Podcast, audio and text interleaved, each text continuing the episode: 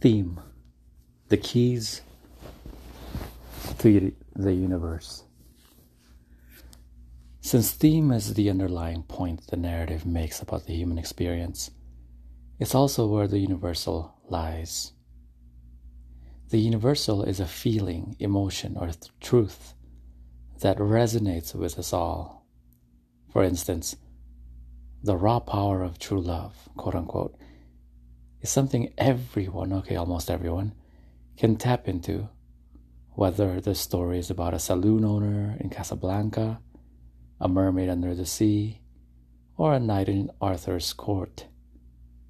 The universal is the portal that allows us to climb into the skid of characters completely different from us and miraculously feel what they feel. Given the primacy of the universal, it's ironic that only when embodied in the very specific does the universal become accessible. As we'll explore in depth in Chapter 6, the abstract universals are so vast, they're impossible to wrap your mind around. It's only when expressed through the flesh and blood reality of a story that we're able to experience a universal one-on-one and so feel it. The Pulitzer Prize-winning novel Olive Kitteridge offers a simple, sublime example. Its theme is how we bear loss, and author Elizabeth Strout has said that she hopes her readers feel a sense of awe at the quality of human endurance. In the following passage, a mundane moment triggers a memory that is utterly gripping because it taps into a universal that I'd venture to say everyone has experienced and yet rarely found the words to express. She was glad she had never left Henry. She'd never had a friend as loyal, as kind as her husband. And yet, standing behind her son, waiting for the traffic light to change, she remembered how in the midst of it all, there had been times when she'd felt a loneliness so deep that once, not so many years ago, having a cavity filled the dentist's gentle turning of her chin with his soft fingers had felt to her like a tender kindness of almost excruciating depth, and she had swallowed with a groan of longing, tears springing to her eyes. In that very specific memory, the dentist's fleeting workaday touch an otherwise ineffable feeling of existential loneliness is made manifest, as palpable as if it had happened to us. Because as we'll see in Chapter 4, as far as our brain is concerned, it actually has. By filtering her story through the thematic lens of loss and human endurance, Strout was able to pluck an otherwise random moment from Olive's life and use it to give us insight into how Olive sees the world, and at the same time provide a visceral glimpse of the cost of being human. Theme and tone. It's not what you say, but how you say it. If theme is one of the most powerful elements of your story, it's also one of the most invisible. You didn't see the theme anywhere in Strout's passage, did you? It wasn't spelled out, wasn't referenced, but it was there all the same. It's like tone of voice, which often says more than the words themselves. In fact, sometimes tone says the exact opposite of what the words are saying, as anyone who's ever been in a long-term relationship can attest. Your story's tone reflects how you see your characters and helps define the world you've set them loose in. Tone is often how theme is conveyed, by cueing your readers to the emotional prism through which you want them to view your story, like a soundtrack in a movie. It's another way of sharpening your focus, highlighting what your reader really needs to know. For instance, the tone in a romance novel lets us know that although big things will definitely go wrong, nothing genuinely damaging will ever happen. So we can safely relax into the story secure in the knowledge that love is not only capable of saving the day, but actually will. Whereas in a novel like What Came Before He Shot Her, from the first sentence the tone implies the exact opposite, though it doesn't come right out and tells us so. Instead, tone makes us feel it by evoking a particular mood. Tone belongs to the author, mood to the reader. In other words, your theme begets the story's tone, which begets the mood of the reader that the reader feels. Mood is what underlies the reader's sense of what is possible and what isn't in the world of your story, which brings us back to the point your story is making as reflected in its theme. Reflected being the key word. Because as crucial as theme is, it's never stated outright. It's always implied. Movies and books that put the theme first and story second tend to break the cardinal, although often grievously misunderstood, as we'll see in Chapter 7, rule of writing: show, don't tell. It's the story's job to show us the theme, not the theme's job to tell us a story, especially since theme is a rotten storyteller, and when left on its own devices, it's much more interested in telling us what to think than in simply presenting the evidence and letting us make up our own mind. Unchecked, theme is a bully, a know-it-all, and no one likes to be told what to do, which is why reverse psychology works so well. What this means is that the more passionate you are about making your point, the more you have to trust your story to convey it. As Evelyn Waugh says, all literature implies moral standards and criticisms. The less explicit, the better.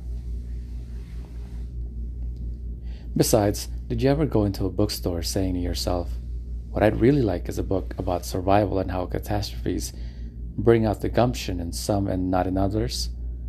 Or, "I'm dying to curl up with a good 10-story teller."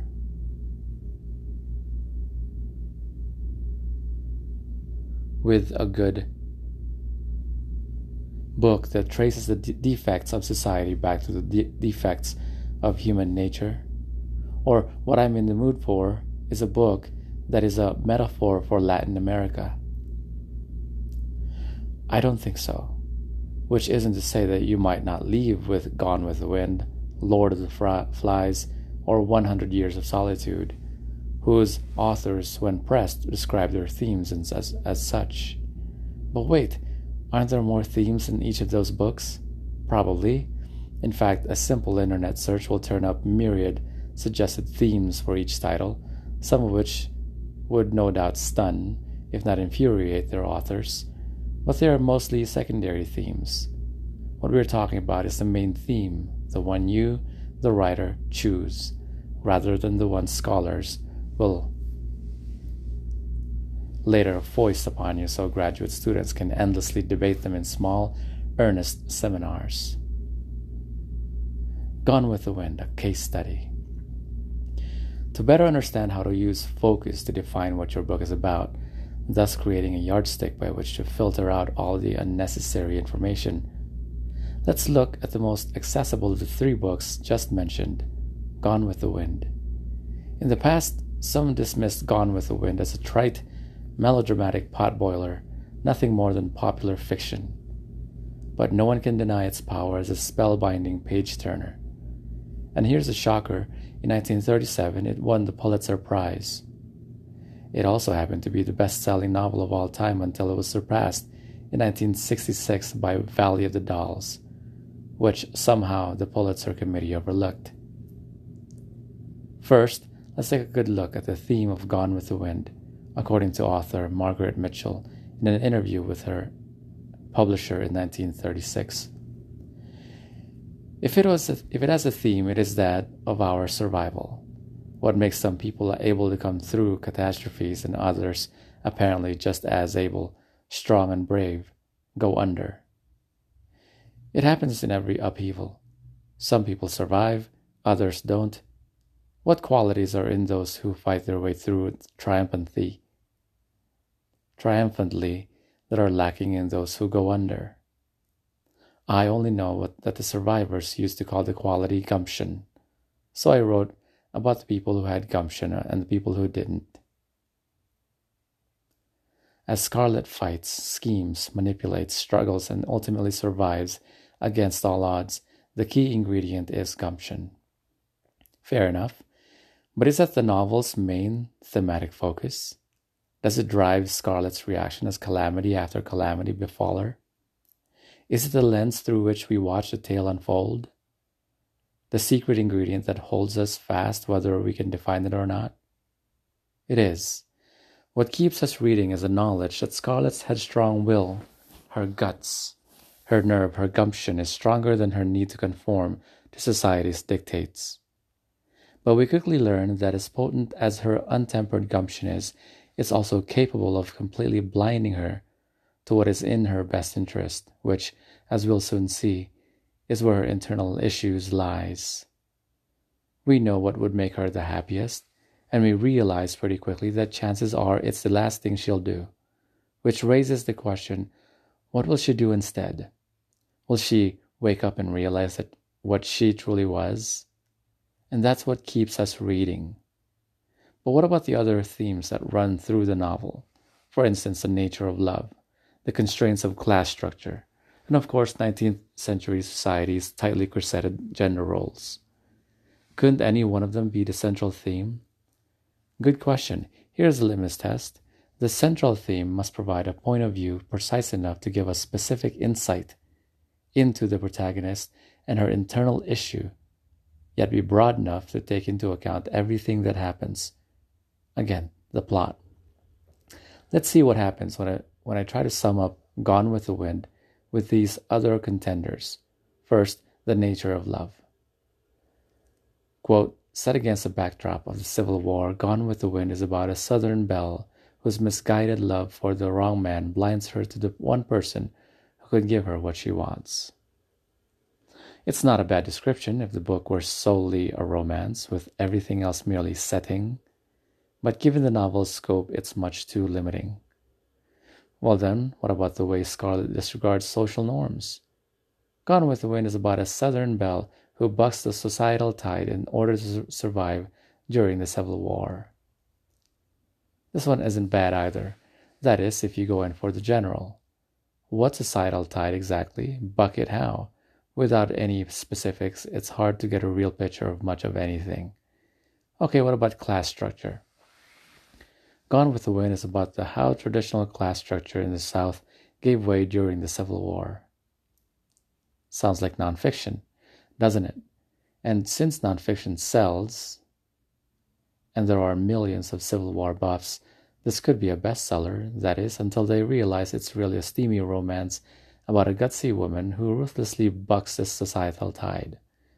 Of course, by then, even the staunchest history buff might keep mum, too busy hoping against hope that Scarlet wakes up the hell up and realizes that Rhett is the man of her before it's too damn late. Man for her, rather. So although this isn't to say that my descriptions wouldn't entice some readers, there's nothing in them that suggests a sprawling, steamy epic, and Gone with the Wind is nothing if not that. But when I begin with gumption, the notion Mitchell used as her defining theme, it's another story. Gone with the Wind is about a headstrong Southern belle whose unflinching gumption causes her to spurn the only man who is her equal as she ruthlessly bucks crumbling social norms in order to survive during the Civil War.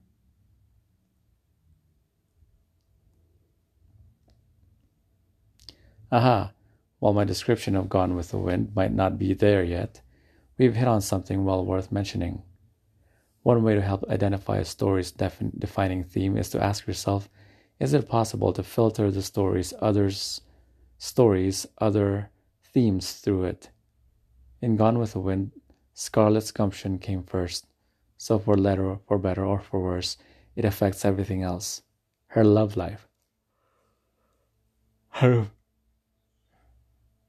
refusal to be constrained by the mores of the day, and her insatiable need to take action when she doesn't get what she wants. Take action? Ah, yes, the plot.